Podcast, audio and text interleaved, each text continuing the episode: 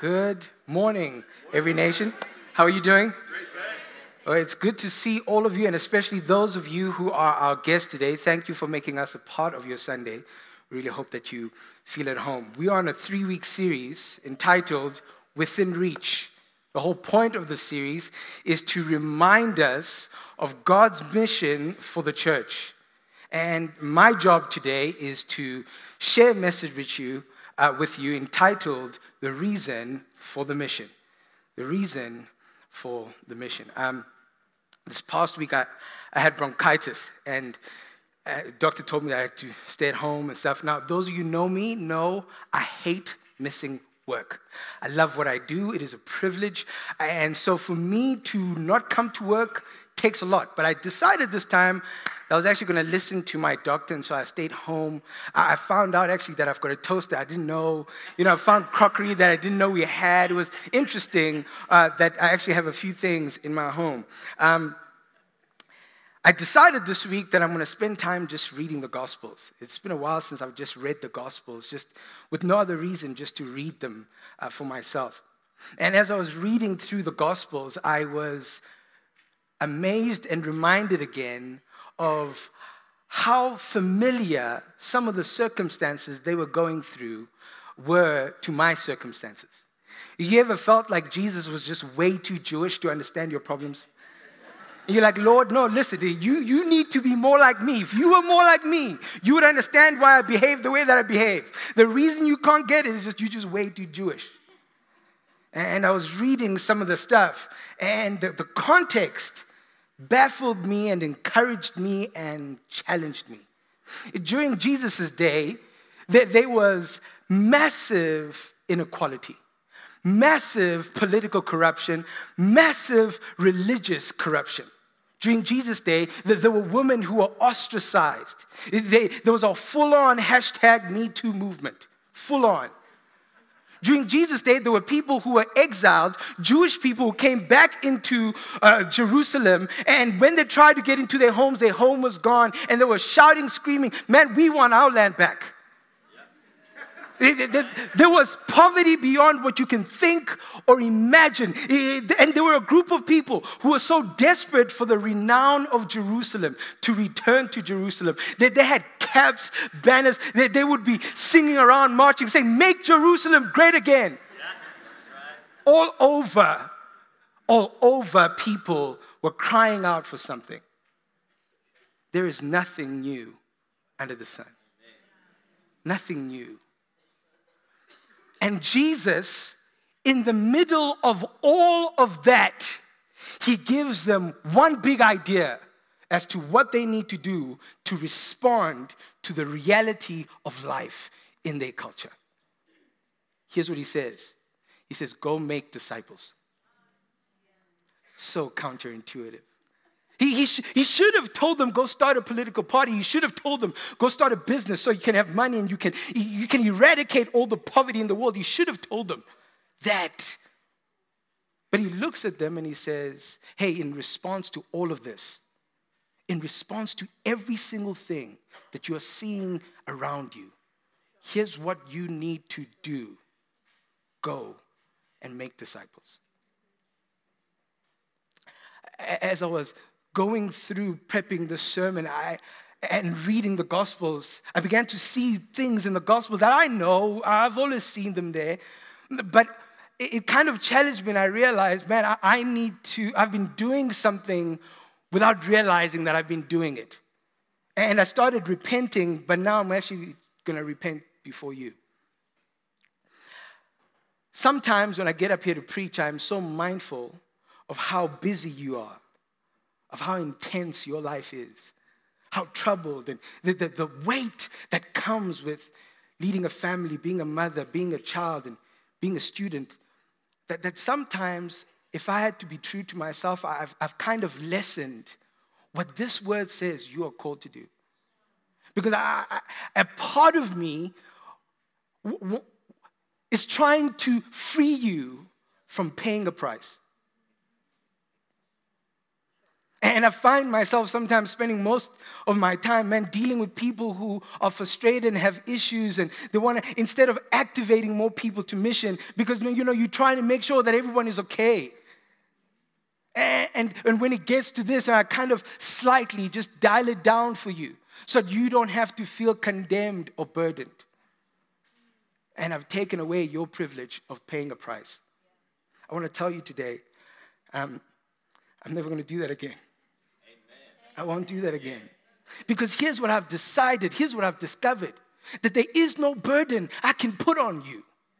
Because every single one of your burdens, spiritual, emotional, physical, every single one of those burdens, Christ says He has taken them from you. And He then says He's replaced those burdens with His burden, which is light and easy to carry. But I want you to understand what his burden being light and easy to carry looks like. It looks like opening your home to orphans. It looks like selling your house and living with the poor. It looks like packing everything away, selling everything, going to live in another nation so that people can hear the gospel. Jesus says all of that is light burden.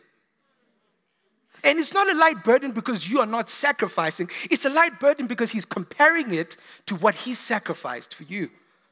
And he's saying, I am placing on you my burden. It is so light. All it is is just gonna take your life, it's gonna take all your money, all your time, everything you have. It, but it's so light. Why? Because it's in comparison to my mercy and kindness. It's so light. Oh, but my job is to clarify for you the, the beautiful burden that He wants to place on you. And you are able to carry it. It's actually meant to be joyful and light because He's taken the weighty burden of sin from you. One big idea. How do we respond in the world? It is to make disciples. Why does Jesus give us this commission in response to life? Two simple reasons I want to share about today. It is for His love and for His glory. It is very simple for his love and for his glory. If you have your Bibles, turn with me to Matthew 28. This is a, this is a scripture that we know very well. But I'm hoping that we can read it afresh today with ears longing again to hear and respond to him asking us to go on mission. Out of respect for the word, do you mind if we stand uh, and I'll share the, I'll read the scripture for you? Then Jesus came to them and said, All authority in heaven and on earth has been given to me. Therefore, go and make disciples of all nations, baptizing them in the name of the Father and of the Son and of the Holy Spirit, and teaching them to obey everything I have commanded you. And surely I am with you always to the very end of the age. Amen. Father, thank you for your word. I pray that as your word today is being preached, that you would give us the grace to hear it and obey it for your glory. Amen. I told you that this week uh, I'm going to start by talking about his love. It's for his love. I, mentioned to you that this week I, I had bronchitis. I don't like going to the doctor, Pastor David, but I had to go on Monday to the doctor. Now, I went to the doctor and I told the doctor, listen, there is a meeting on Wednesday. I don't care how sick I am. There is a meeting on Wednesday that I have to be at. Wednesday evening, please. I need to be at that meeting. Do whatever you possibly can to get me there. She said, No, you need to. I said, Ma'am, anything. She said, Okay, then I'm going to have to give you a couple of injections. I said, Bring them. Let's go because I need to be at that meeting. So that's what it is. So they put me in a room, right? It's a small little room, and there was an intern who had come there. She's ready, you know, to help me out. So I'm like, hey, how you doing? You know, I'm ready for the needle, and, and I, I'm rolling up my sleeve, you know, and I see that she's got like three liquid things there. I'm like, oh no, three? No, no, no. Mix those, put those into one.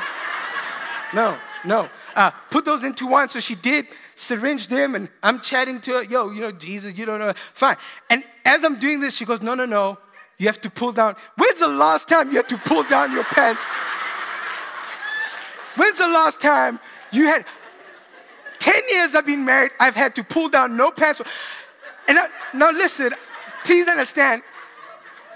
Literally, I'm calling my wife. I'm like, listen, I'm not cheating, but I have to pull down my pants. Ladies out there. And it so happened to be one of those days. You know, there's some days where you wake up and you don't feel the need to, to Vaseline every part of your body.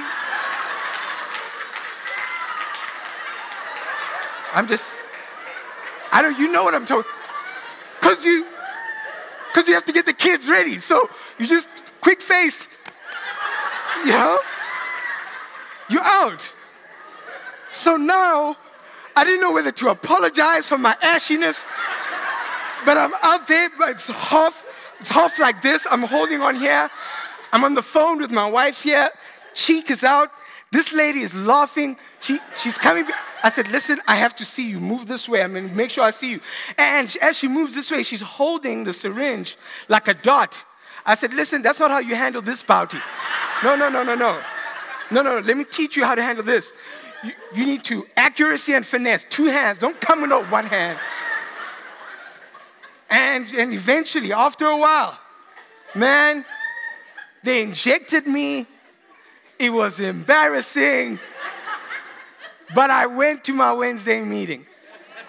I did it. It was great. The Wednesday meeting was awesome.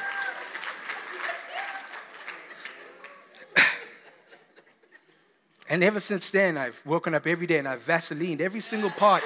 I, I will never again allow the enemy to, to steal my joy.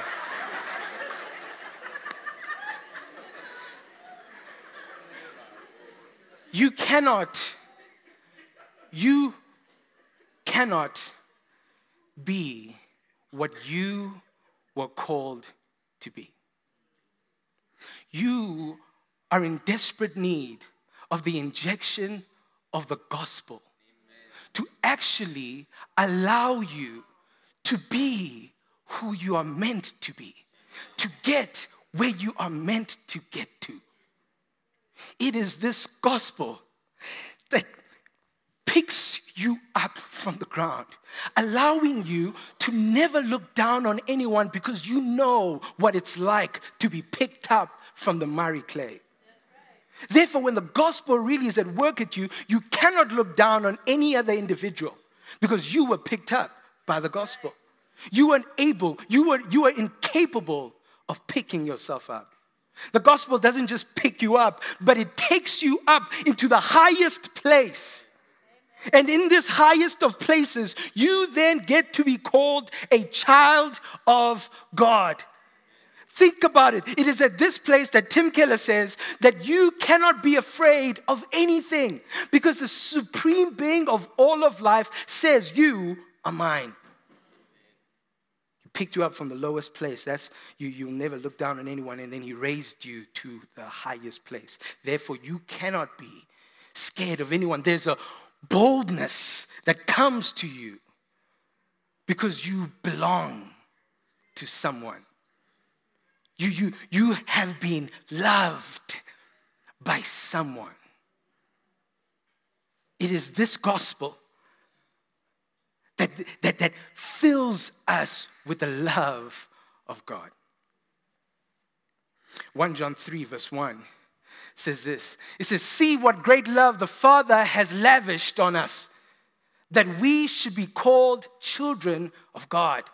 And that is what we are. The reason the world does not know us is that it does not know Him. There's a great book by a guy by the name of Daniel Gardner. He wrote a book called The Science of Fear. And he wrote about partly about 9 11. In 2001, 9 11, Twin Towers and the States got crashed. And, and he spoke about a research that they did where, whereby from 2001 to 2002, in the span of one year, about 1,500 people who would normally fly died on the road while driving. Because out of sheer fear, they chose to do what they normally wouldn't do. They were gripped by fear. They rode on the road and they died. Right now in your life, you are living based on what grips you. Right now. Whatever it is that you're doing, whatever it is that you're going through, whatever it is that the way that you're thinking, the way that you're acting, the way that you're living is a direct reflection of the thing that grips you the most. And Paul in 2 Corinthians uh, uh 2 verse, verse 5 or 2 Corinthians 12 verse 5, he says something powerful. He says, I have been gripped by love. It is the only way I can explain to you why my life is the way it is. Because it has been gripped, it has been taken over, it has been consumed by love. As a result, I can only but do love to everyone else. What grips you? If this gospel is going to touch people's lives, you have to be gripped by love. And when you are gripped by love, you begin to ooze that which has gripped you. Ivan Illich is a man who was asked a question. He was having an interview, and someone said to him, Ivan, how do you change a society? Eh, do you change a society by violent revolution, or do you change a society by gradual reform? And his response was powerful. He says, Neither of those things change society. And he says, The only thing that changes society is an alternative story. The gospel is the alternate story. There is no other story that can change culture except for the gospel. Your story, as, as, as eloquent and beautiful, amazing as your story it is, it can't change culture. And by the way, when you got saved, Jesus didn't just purchase you, but he purchased your story. Therefore, it is illegal for you to speak about your life without giving him praise. Hear me. It is illegal for you to go through suffering without pointing to Him and saying, Jesus is Lord of my life. It is illegal for you to, to go through success and not depend on the mercy of God because He has purchased your story. Your story doesn't belong to you anymore. He has chosen to take it. And in Him taking your story, He has chosen to infuse it with the alternate story of life that you now are called to share. It is this story that demonstrates the love of God to the nations. Amen. It is the story that the nations need to hear right. for change to happen. The word disciple is the word mathetes. That word literally means an apprentice, a student, a learner in, the, in, in, in Jesus' day, when, when someone was a mathetes, they would follow a rabbi. They would follow the rabbi so closely that they actually had a Hebrew saying which used to say, May, may the sand from your rabbi's feet touch your head. May you be so close to your rabbi that when your rabbi walks, eh, eh, eh his sandals will just flick some sand and it will grace your hair. That's how close a mathetes was to his rabbi. And the whole connotation of a mathetes is simply this when a mathetes thinks through what they need to do today, they ask themselves, What would my master do? And then they do that. So Jesus says, Listen, here's how I want to demonstrate my love to the nations. I want to get mathetes. I want to get a people who are so close to me, who are so willing to reflect who I am, and I want them to teach other people how to be close to me and reflect who I am. And as you do that, my love, my heart will spread throughout the nations. And the nations will taste of my goodness. Isaiah 61 is a powerful text, and th- this text kind of dovetails this whole when, when we belong and we are filled with the love of God he then releases us to ooze that love into all the world. Here's what it says The Spirit of the sovereign Lord is on me. I dare you to wake up every morning and say that to yourself. I dare you to look in the mirror when, you, when you're feeling tired, when you feel like you don't have it all fixed, when you feel like somehow things are not going to work out for you. I dare you to just look in the mirror, get yourself right, and say, The Spirit of the Lord is on me today, and He has anointed me he hasn't just anointed me that I might attend a service. but He has anointed me to proclaim. And now it begins to flesh out physically what this love now is going to look like in the world. That it's going to look like a proclaimed news. It's going to look like a people sent who are now binding people's hearts who have been brokenhearted. It's going to look like freedom coming to people who are captive. It's going to look like a release of darkness for the prisoners.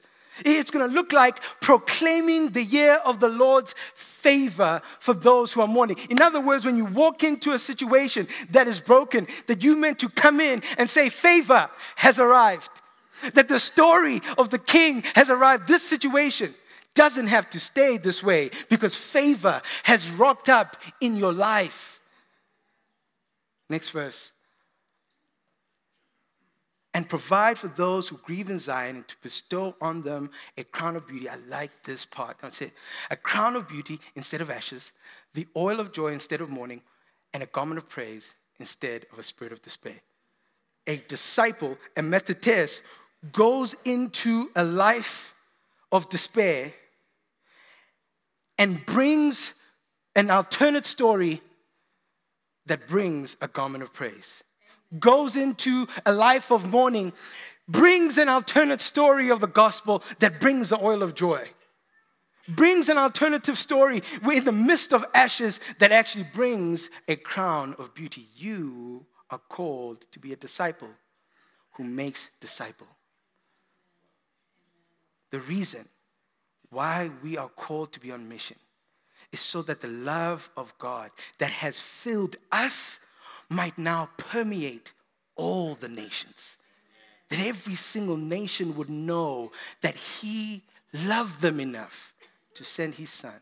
Second point. It is for His glory. It is for His glory. We see life very differently to, to God.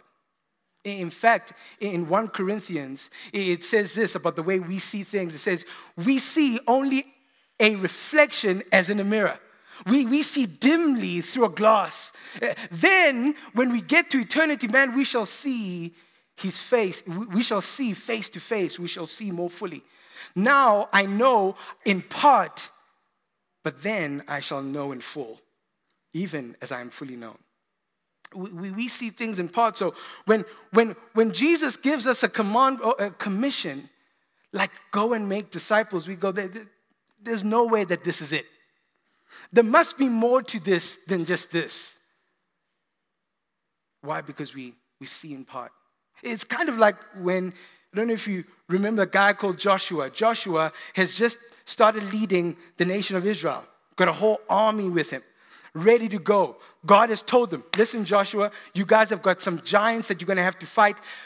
It's going to be battle time. So guys are going to Virgin Active, Planet Fitness. They're getting ready, punching up. Some going to CrossFit. Everybody's ready. They're training arms, got their guns going. Everybody's ready for battle. And here comes a time they need to go and take Jericho. They have to. They must. It is a call. And when they get to Jericho, God says, All right, listen, here's how I want you to take this battle. I want you to sing a couple of songs, walk around a few times, and when I tell you to shout, shout. Joshua goes, What? Joshua, listen, here's what I want you to do. I want you to sing a couple of songs. I want you to walk around a few times. When I tell you to shout, I want you to shout, Joshua. Listen, jo- Joshua is thinking to himself, this doesn't make sense. It doesn't make sense, but because you said it. I, I get it. I, I, I know you told me I need to take this battle. And I know it doesn't make sense what you're calling me to do, but I'm just going to do it. The cats start marching out. Belinda and the crew, they start coming out, they're blowing trumpets and stuff. Everybody's marching. Everybody's marching. It's and while they're marching, everyone's looking at Joshua like, "Yo, homie, are you crazy? What's going on?" Everyone's marching out. They're singing weird songs and stuff like that. And they go to bed. Everyone's freaking out. Man, this is the worst strategy ever.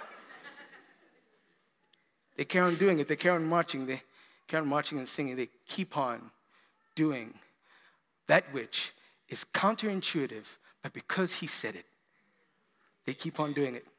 And all of a sudden, day seven came. And out of nowhere, God says, All right, give a shout, give a praise right now. They began to shout, and cracks began to form in the walls of Jericho. Cracks didn't form because it was of their power, cracks formed because of praise.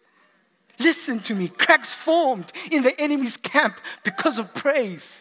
And the only reason why God would want him to would want them to do that is because he wants them to know that they will receive no glory for this victory. All the glory is his. Hear me. The reason why God uh, the reason why God gives you the solution of making disciples and it feels so counterintuitive to you is because he knows that you would take the glory if it was anything else. That, that actually, in making disciples, he, he actually gives you the one commission that is a domino effect to everything. So that at the end of the day, he gets the glory. There's a guy in the New Testament, his name is Stephen. You know the whole story in the New Testament, the, there were widows in the church. And um, the whole context, by the way, of that story in, in Act 7 is the life expectancy in the early church for males was about 45 years old. For women, it was about 32, 35. And women would get married very young. They were in their teens when they would get married, and they would get married to 40 year olds. So, as a result, the husbands would die way faster, and the church was filled with young children who had no fathers and widows who had no husbands. That was a context. And because of that context, the church rose up and go, man, we need to do something about this. Here's what I love about the story. The apostles, the leaders of the church, they go, hey guys, why don't you pick amongst yourselves who should take care of the widows? I always know that I am doing a bad job as a pastor when you come to me to do something. Because if I'm doing a, the right job, you should be empowered to go out into the world and make a difference. You, you shouldn't be depending on me to do something for the nation that you are called to do. Because you see, the, the church is a building and a body, it is rigid and fluid, it is an institution and a movement. Uh, you, you have to be both. There's a fact that we come here together and we are one body, we are one, we are one building, we are one family. But when we go out, He inspires you. I love the scripture in the Old Testament that says, The Spirit will come behind you and you will say, Go this way, and you will go. That disciples, mathetes, all for the glory of God, when they go out into the world, are meant to be like yeast in dough. They're meant to actually infiltrate all of life and culture as a movement and not dependent on a pulpit, not dependent on a structure to do for them what they have been empowered to do. Stephen, this guy was legend. He was, he was powerful. He was great, full of the Holy Spirit.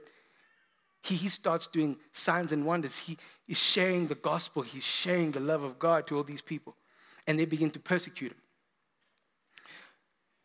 When the members of the Sanhedrin heard this, they were furious and gnashed their teeth at him. But Stephen, full of the Holy Spirit, looked up to heaven and he saw the glory of God. And Jesus, standing at the right hand of God, look, he said, I see heaven open and the Son of Man standing at the right hand of God. At this, they covered their ears and yelling at the top of their voices, they all rushed at him, dragged him out into the city, and began to stone him. Meanwhile, the witnesses laid their coats at the feet of a young man named Saul. Now, watch this. While they were stoning him, Stephen prayed, Lord, Lord Jesus, you, you receive my spirit. But here's the here's a kicker. When you see the glory, things change. Well, because he saw the glory, he was able to say what he, was, what he said next. He's getting stoned. He sees the glory. And in the middle of all of that, because he's seen the glory, he says, Lord, listen, I want you to, to not hold this against these guys. You can't say that without seeing something of glory. He said, Lord, listen, I, I need these guys to be forgiven by you because, man, they, they need to see this glory. They're stoning me, they're beating me. But Lord, they, they need to see this glory. Listen, Toby, you have to see the glory. Because nothing else will change if you don't see the glory. You yourself, in order for you to change, in order for you to move from worship to witness, you must be so enamored by the glory that nothing is willing to tear you down from where the king is calling you to go. Last four months uh, have been hmm, probably one of the craziest uh, times of, of my life, at least. I don't know if I've gone through as much warfare as, as I have in my family. And the last three weeks have been particularly interesting. Three weeks ago, we buried uh, my wife's cousin who fell from a three story building and she, she died. She was 28 years old. Um, yesterday, in the middle of preparing this sermon, I get a call from my wife that her brother, who had uh, liver failure, he died yesterday. And you know, you, you leave the sermon, you go home, and you're trying to figure that out and stuff. but I, I, was thinking about it this morning that um, life is short, guys. Life is short. You know, we can have all the best sermons in the world. We can come to all the best Sunday services. We can feel good. But I'm telling you, when it's all said and done, the question that will remain is Did your life make sense in light of eternity? When you, when you, when you go home today, you take care of your kids, when you try and figure out what you're going to do, your work, when you see people poor, see people successful, you trying to figure out how you're going to pay your bills. The biggest question will your life make sense when you cross the threshold of eternity? Your life must make sense. The only way it can make sense is if you live for the reason of the mission, which is for His love and for His glory. Other than that, it just won't make sense. Daddy, thank you for the privilege of your word, for the privilege of your call. Lord, as I close, I, I am asking you to come into our lives again. Remind us of this. Let it be, be, be kept in our souls, branded in our hearts for your sake.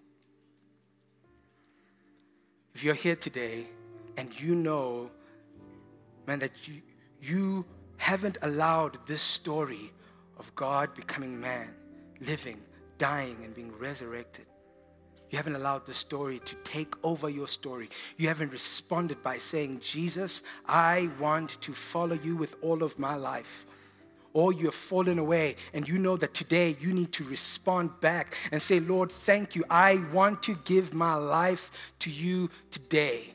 I want to belong to you. I want to experience this love that was spoken about today. If that's you and you want to give your life to Him today, would you be bold enough to put up your hand? So we might pray for you and stand with you. Anyone here saying, That's me? Anyone here? Amen, Sissy. Anyone here? Anyone else? Amen, Sissy. See you there at the back. Don't let this moment pass you by. Grab a hold of it. Grab a hold of it if that is you, just to lift up your hand right now and just say, That's me. Amen. But we're going to pray. Church, can I ask that we stand? Uh, we have two ladies, brave ladies, who raised up their hands. Do you mind joining me here in the front for a moment? Don't worry, we're not going to embarrass you. We just want to pray for you. Let's clap for them for a moment. Hey.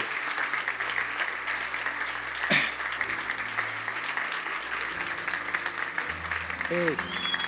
Come on, let's clap for them. Hey. Let's stand right here. All right. Well, we're going to do a, a, short prayer, but we're going to be praying this prayer with you. If you don't mind praying this prayer after me.